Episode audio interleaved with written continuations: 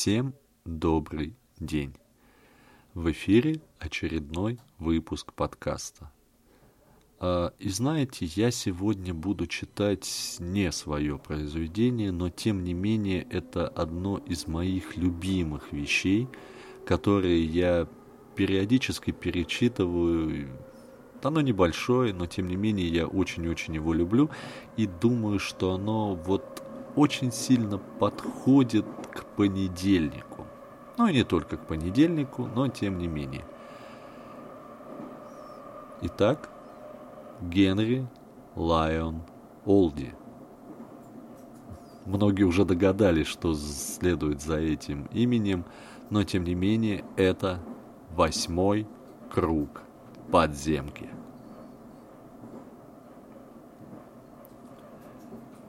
Эдди скользнул в вагон в последний момент, и гильотинные двери с лязгом захлопнулись у него за спиной. Взвыла сирена, и поезд со свистом и грохотом рванул с места, мгновенно набрав скорость.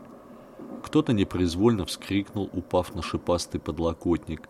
Эдди только усмехнулся. Этот сойдет на первом-втором круге. Или погибнет. Подземка таких не терпит.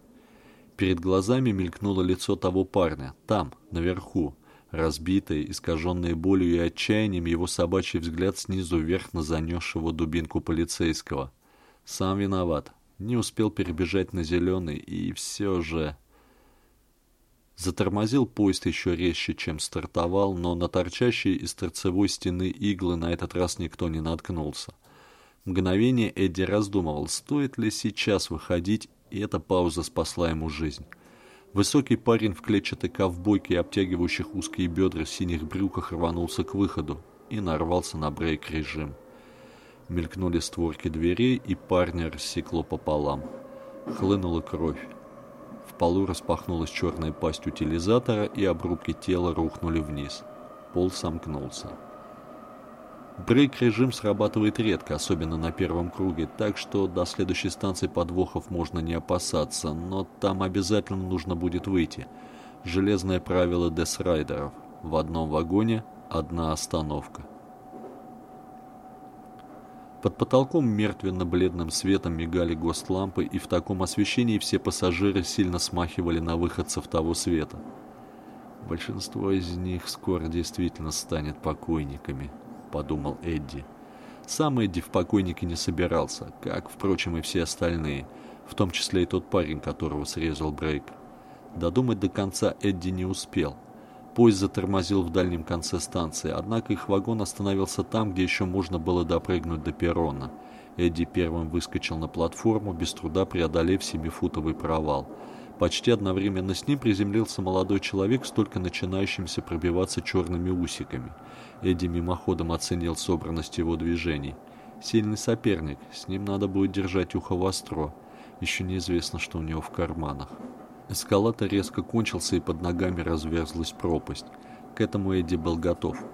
На обрыве ловятся только новички. Он резко перебросил тело на соседний эскалатор, шедший вниз. Первый круг пройден, но это так, разминка. Ступенька под ногами ушла вниз, и Эдди остался висеть на поручне. Позади раздался крик и тут же захлебнулся. Его смяли вращающиеся внизу шестерни. Эдди оглянулся с тайной надеждой. Черта с два. Чернявый парнишка был жив-здоров. Болтался на поручне, как и он сам. Ступенька встала на место. Эдди тут же отпустил бортик. Вовремя.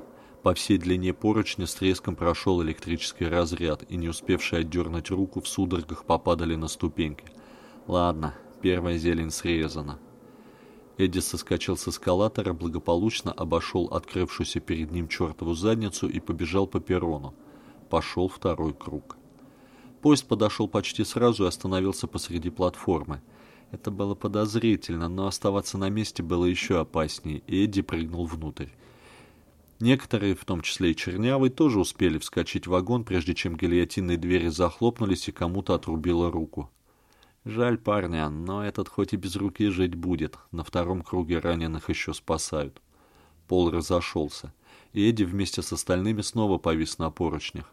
Не зря ему не нравился этот поезд. Вот сейчас как долбанет током по рукам. Хотя нет, не долбанет. В подземке шанс есть всегда. Маленький, еле видный, но есть. Это только у русских, говорят, бывают такие места, где вообще нет шансов. Но русские и там проходят, если не врут. А врать они умеют. Хотя бы про то, что у них облавы не проводятся. Полиция, дескать, сама боится нос на улицу высунуть. На черта тогда нужна такая полиция, или как она у них там называется? До станции оставалось провисеть секунд двадцать, когда висевший рядом с Эдди здоровяк неожиданно ударил его ногой в живот. От боли Эдди чуть не разжал руки, но чудом удержался. «Ах ты ж сука жирная!» Эдди сунул руку в карман и нащупал потертую зажигалку. Только новичок полезет на рожон на втором круге, а если он зеленый, он попробует еще раз. Здоровяк попробовал. Но когда он качнулся на поручнях, Эдди протянул руку и чиркнул колесиком у толстых пальцев, цепившихся в планку. Парень взвыл и инстинктивно отдернул руку, и тут поезд затормозил. На вопль сорвавшегося никто не обратил внимания. Их ждал третий круг. Сверкающие отточенной сталью створки дверей разошлись, но вместо пола внизу по-прежнему чернел провал. Это не удивило Эдди. Как-никак в прошлый раз он добрался до седьмого круга. Правда, там его чуть не задавил хохотунчик и пришлось сойти с дистанции. Эдди качнулся в точно рассчитанный момент, разжал пальцы и упал вперед, успев цепиться за край платформы. Контактный рельс оказался в опасной близости. Лопух. Он подтянулся и перевалился через край. Ага, лабиринт, третий круг. Скользящие дорожки ползли по перрону, пересекаясь на разных уровнях, то и дело проворачиваясь и меняя направление. Несколько секунд назад Эдди наблюдал за этим внешне хаотичным движением, пока не почувствовал, куда надо идти. Он не смог бы объяснить, как у него это получалось, да и не собирался никому ничего объяснять. Когда Эдди прыгнул на выбранную им дорожку, рядом с ним приземлился Чернявый – Сзади ехали еще трое. Да, только трое. Быстро, однако. Эдди автоматически перескочил на соседнюю дорожку, и на то место, где он только что стоял, опустился тяжелый пресс. Пропустив очередную магистраль, Эдди прыгнул на дальнюю линию, потом на следующую. За 10 минут он благополучно добрался до противоположного края платформы. Еще через минуту вся их компания была в сборе. Поезд уже ждал их. Внутрь все вскочили без потерь, только последнему оторвало каблук на ботинке. Повезло, могло и ногу оттяпать. Едва поезд рванул вперед, как в вагоне сразу же погас свет. Это не сулило ничего хорошего. И точно, из стен лениво поползли отростки щупалец, усеянные присосками. Вагон спрут. Влип. Сразу четвертый круг. Эдди рванул из рукава нож и принялся рубить тянувшиеся к нему щупальца – Остальные были заняты тем же.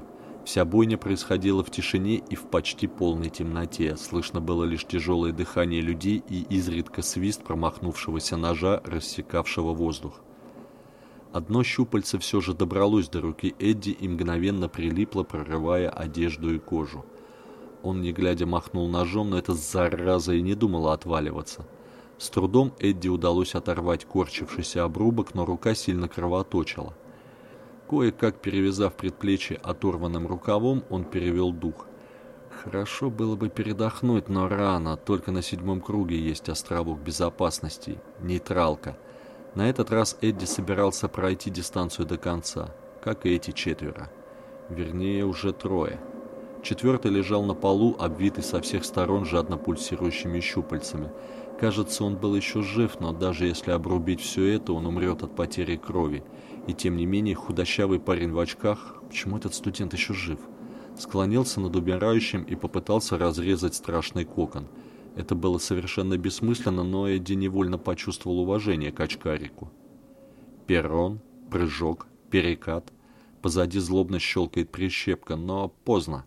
Куда теперь? На другой край перрона, на пятый круг или сразу на шестой через геморрой Эмма? И Эдди прыгнул в тоннель. Он сразу заскользил вниз по абсолютно гладкому наклоненному желобу. Здесь было темно, и Эдди надел инфраочки. Со все возрастающей скоростью он несся по трубе, то и дело изгибающейся под разными углами.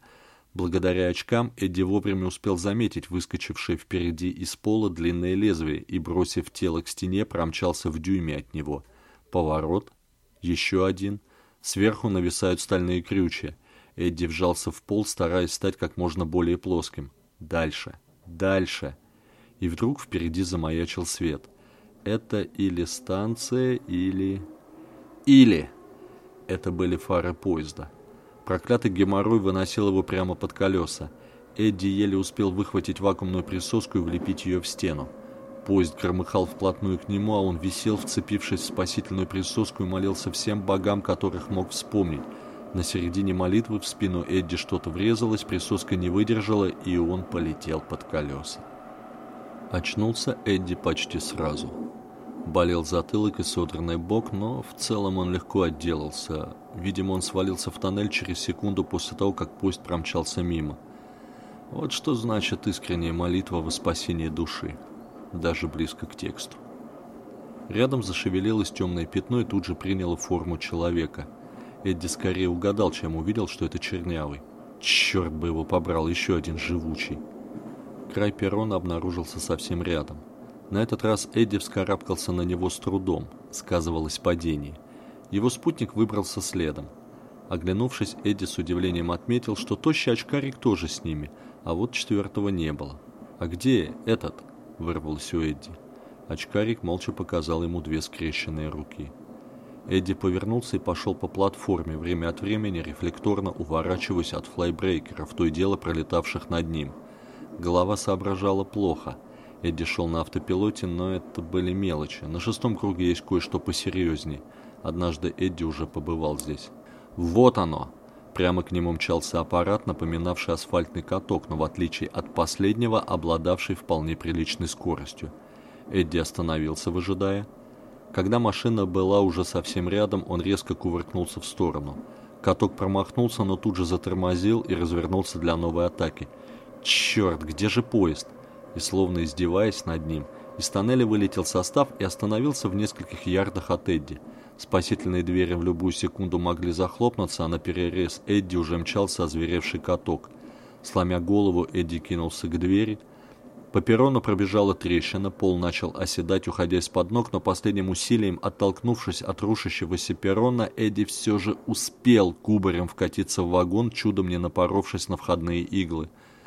По сравнению с платформой шестого круга, этот смертельно опасный вагон показался Эдди родным домом. Совсем как тогда, лет десять назад, когда взбесился их район. Все кругом рушилось, земля уходила из-под ног, горели сараи, а позади неумолимо надвигалась грязная громада бульдозера с занесенным ковшом. Но сейчас-то ладно, сейчас все-таки Десрайт, а тогда... Тогда они просто не успели вовремя выселиться. Но Эдди все же ушел. И тогда. И сейчас. Чернявый и очкарик были уже здесь. «Спасибо», «Вы отвлекли его на себя», — вежливо сказал очкарик. В ответ Эдди грязно выругался.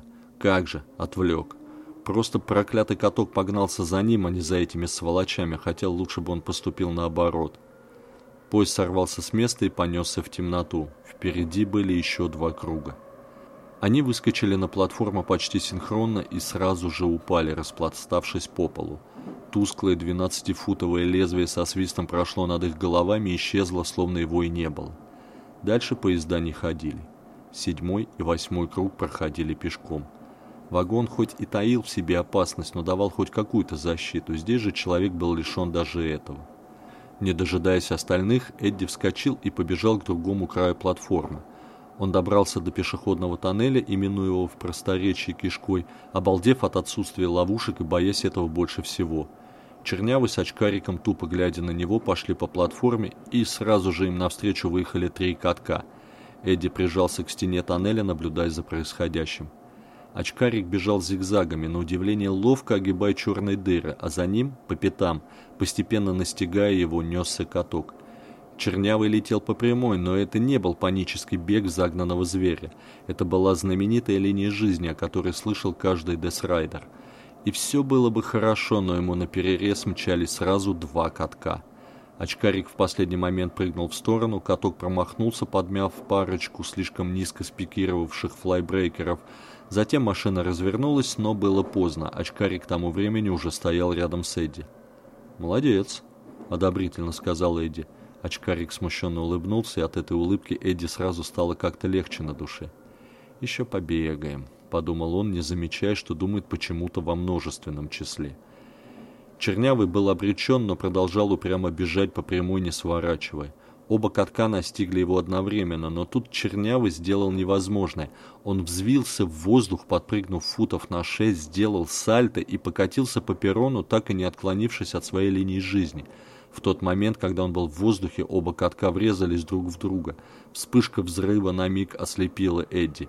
Когда он снова начал видеть, на платформе догорала, чадя копотью груда покореженного металла. Чернявый стоял рядом с ним, и можно было услышать, как судорожно стучит его сердце. Эдди молча пожал ему руку. Ничего лучшего он придумать не мог. «Пошли», — сказал он внезапно осипшим голосом и зашагал по кишке, не оглядываясь. В кишке не было ловушек, но здесь Десрайдера поджидало нечто пострашнее стандарта первых кругов. Оно не заставило себя долго ждать. Впереди вспыхнул ослепительный свет — Послышался нарастающий вой и грохот. Так, наверное, хохотал дьявол у себя в преисподней, потешаясь над очередным незадачливым грешником. Потому-то штуку и прозвали хохотунчиком. Это был огромный металлический цилиндр, почти совпадавший по диаметру с тоннелем, время от времени проносившийся по кишке то в одном, то в другом направлении. Кто-то из старых десрайдеров рассказывал, что если бежать навстречу хохотунчику, никуда не сворачивая с криком «Задавлю!», то он остановится и повернет обратно. Скорее всего, это была шутка, и Эдди не собирался ее проверять. Он помчался по тоннелю, ища спасительную нишу в стене. Она должна быть, находиться где-то здесь. Вот и она. Эдди нырнул в нишу, вжался в стену. В следующий момент его прижало еще сильнее, но это оказался всего лишь чернявый. Хохотунчик своим пронесся мимо. «Жаль студента», — подумал Эдди. «Не успел. Хоть бы успел. В нише места еле на двоих хватает». Вой неожиданно смолк, послышался чмокающий звук, и наступила тишина. Эдди и Чернявый одновременно выглянули из своего убежища. При этом Чернявый отпустил руку Эдди, который прижимал к стене. «Господи, а ведь если бы не он, то я бы остался без руки», — дошло до Эдди и он совершенно по-новому взглянул на Чернявого, но тот смотрел в другую сторону, туда, где скрылся хохотунчик. Там стоял живой очкарик. Он бросил на пол почерневший пластиковый квадратик и зашагал к ним. Ну, конечно, очкарик высветил лайф-карту. Теперь на 10 минут он в безопасности. За это время он должен либо добраться до финиша, либо сойти с дистанции, потому что на восьмом круге без лайф-карты верная смерть. «Пойдешь дальше или сойдешь?» — спросил Эдди у подошедшего к ним очкарика. «Сойду. Пройдусь с вами до нейтралки, отдышусь и сойду. С меня хватит. В прошлый раз я дошел всего лишь до шестого». «А, так он не новичок», — подумал Эдди. Впрочем, это можно было и раньше сообразить. Все трое влетели на островок, перепрыгнув мигающую границу и рухнули на пол — Минуту или две они лежали молча отдыхая. Потом очкарик покосился на свой лайфтаймер. У него оставалось около шести минут. Он снова лег и чуть помедлив заговорил. Подумать только, а ведь раньше подземка была обычным средством передвижения, каких-нибудь 30-40 лет назад. «Ври больше», — лениво отозвался Эдди. «Я не вру», — обиделся очкарик. «Я в книгах читал». «В книгах». «А гильотинные двери?» А чертовы задница. Мне б того автора, который хохотунчика придумал. Всего этого тогда не было. А что было? Заинтересованно приподнялся Чернявый. Просто подземка. Пути, вагон, а на дверях вместо ножей резиновые прокладки. И эскалаторы обычные без ловушек. «Так какого ж рожна все это придумали?» – недоверчиво спросил Эдди. «Все это проклятые самоорганизующиеся системы и симбионты-программисты», — пробормотал очкарик. «Впрочем, извините, мне пора». Он подошел к спускавшейся сверху ржавой лестнице и стал на удивление ловко взбираться по ней. Вскоре он скрылся из виду. «Еще минуту лежим и уходим», — сказал Эдди. Последний круг остался. «Не стоит. Полежите еще, отдохните». Эдди резко обернулся. У кромки островка стояли двое — Здоровенный такой облом, футов шесть с половиной, не меньше, плюс старый армейский Бертольд.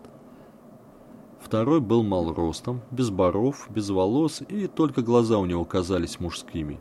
Левее у лестницы стояли трое шестерок, вертели в руках разные железные предметы. И шестикрылый Серафим на перепутье им явился, просвистел кастрат. Верзила что-то уныло буркнул, наверное, оценил шутку. О Серафимах Эдди слышал. «Ребят», — заныл он, — «ну вы не по адресу, с нас кроме штанов-то и брать нечего, а штаны мы сейчас сами снимем, вы только мигните, мы сразу». «Изыди, сатана», — наставительно сообщил Безволосый. «Не искушай сердца нашей ложью, уразумел?» Эдди уразумел. То, что им нужны лайфкарты, это он уразумел с самого начала. На толчках такая карта тянула до семи штук, так что даже из-за двух стоило рискнуть. Кстати, и его карта с толчка. Он же не спрашивал, откуда они добыты. «Мужики!» — подобострастно тянул Эдди. «Мужики, ну не берите греха на душу, мы ж без них на восьмерке шагу не пройдем». Он успеет. Должен успеть.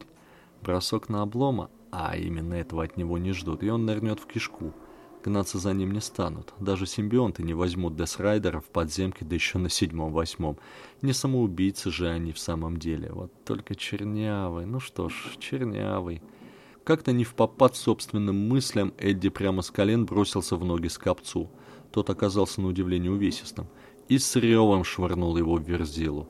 Рефлексы у последнего оказались отличными. Верзила увернулся и, бросаемый с визгом, вылетел за границу нейтралки и исчез в заднице. Молодец, Верзила, в здоровом теле здоровый дух. Ну а теперь в кишку. Прыгнув совсем в другую сторону, Эдди перехватил руку с арматурой, намеревавшуюся раскропить чернявому череп, и всем весом навалился на чужой локоть. Сначала он подумал, что сломал руку самому себе. Звук выстрела был очень негромким. С пола Эдди следил, как Верзила снова поднимает пистолет. Очень болело простреленное плечо, но вряд ли кого-нибудь это интересовало. Оказывается, интересовало. Рубашка на груди Серафима вспухла кровавым пузырем, во все стороны полетели клочья мяса, и Верзила свалился на пол с крайне удивленным выражением лица. Оставшаяся бригада мигом растворилась в серой мгле люка. Уже не скрываясь, Чернявый вытащил из кармана небольшой цилиндрик и сунул его в правый дымящийся рукав. Теперь его гранатомет вновь был заряжен. Потом Чернявый подобрал пистолет и сунул его Эдди. «На, пригодится». Ты цел? Почти. В ногу ножом саданули. Меня в плечо задел, но это ерунда. Тебя как зовут? Макс. А меня Эдди. Идти сможешь? Попробую. Если не смогу, иди один. Пошел к черту, беззлобно сказал Эдди неожиданно для себя. Он помог Максу перевязать ногу, и они поднялись с пола. Впереди был восьмой круг. Эдди плохо помнил, что было дальше. Они, шатаясь, брели по осыпающимися под ногами перрону. Вокруг горели стены, было трудно дышать. Оба то и дело интуитивно уклонялись от флайбрейкеров и шаровых молнин, обходили ловушки, даже не замечая их, и шли, шли. Временами Эдди казалось, что он снова наверху в городе, и вокруг снова пожар, все горит, и ничьи дома корчатся в огне, а пожарные цистерны заливают огонь кислотной смесью, и еще неизвестно, что хуже – это смесь или огненный ад вокруг. А там, дальше, за стеной пламени полицейские кордоны ждут, когда на них выбегут скрывающиеся симбионты, и они не будут разбираться. Они всегда сначала стреляют, а уж потом разбираются. Потом был момент просветления. Они были в кишке, и на них с обеих сторон надвигались хохотунчики. До ниши далеко, да и не поместиться в этой нише двоим. Но бросить Макса Эдди уже не мог. И тогда он сделал то, что час назад даже не могло прийти ему в голову.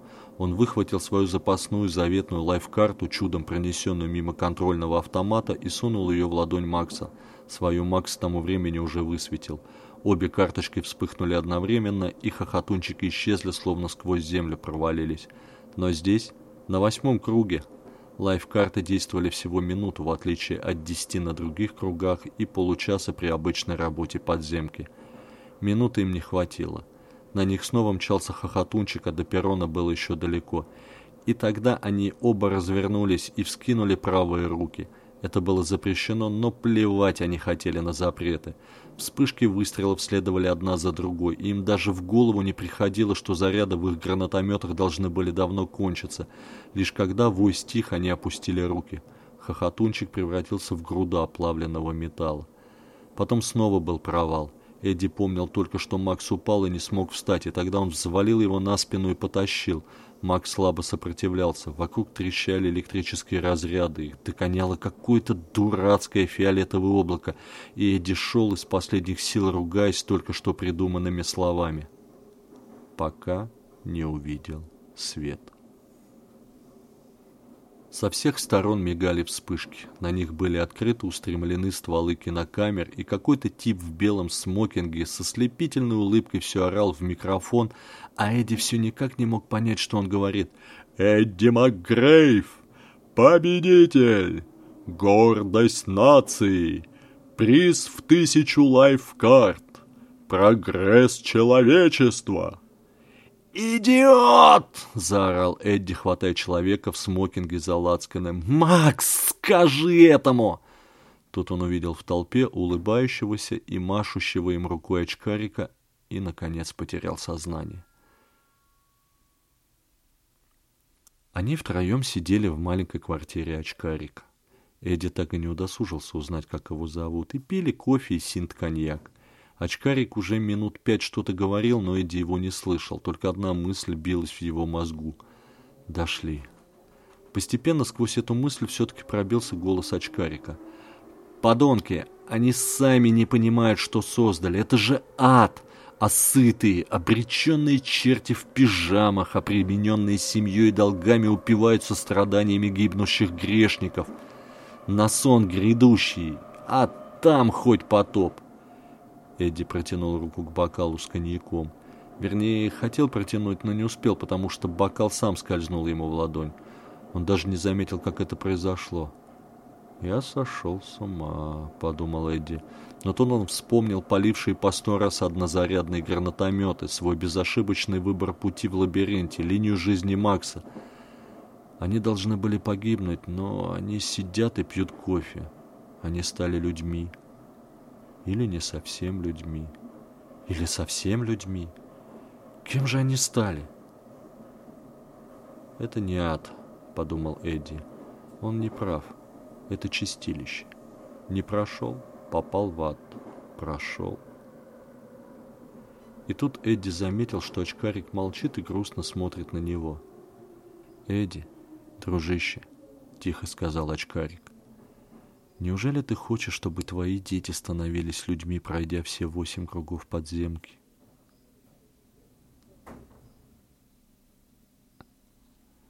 Ну вот как-то так.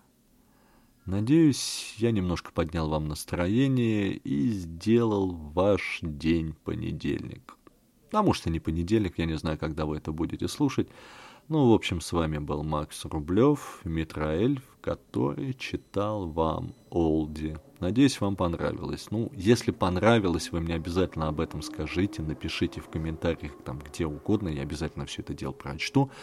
Я тогда буду находить какие-нибудь интересные рассказы, связанные с подземкой и не связанные подземкой, но которые мне нравятся, и буду вам читать, рассказывать и прочее, прочее.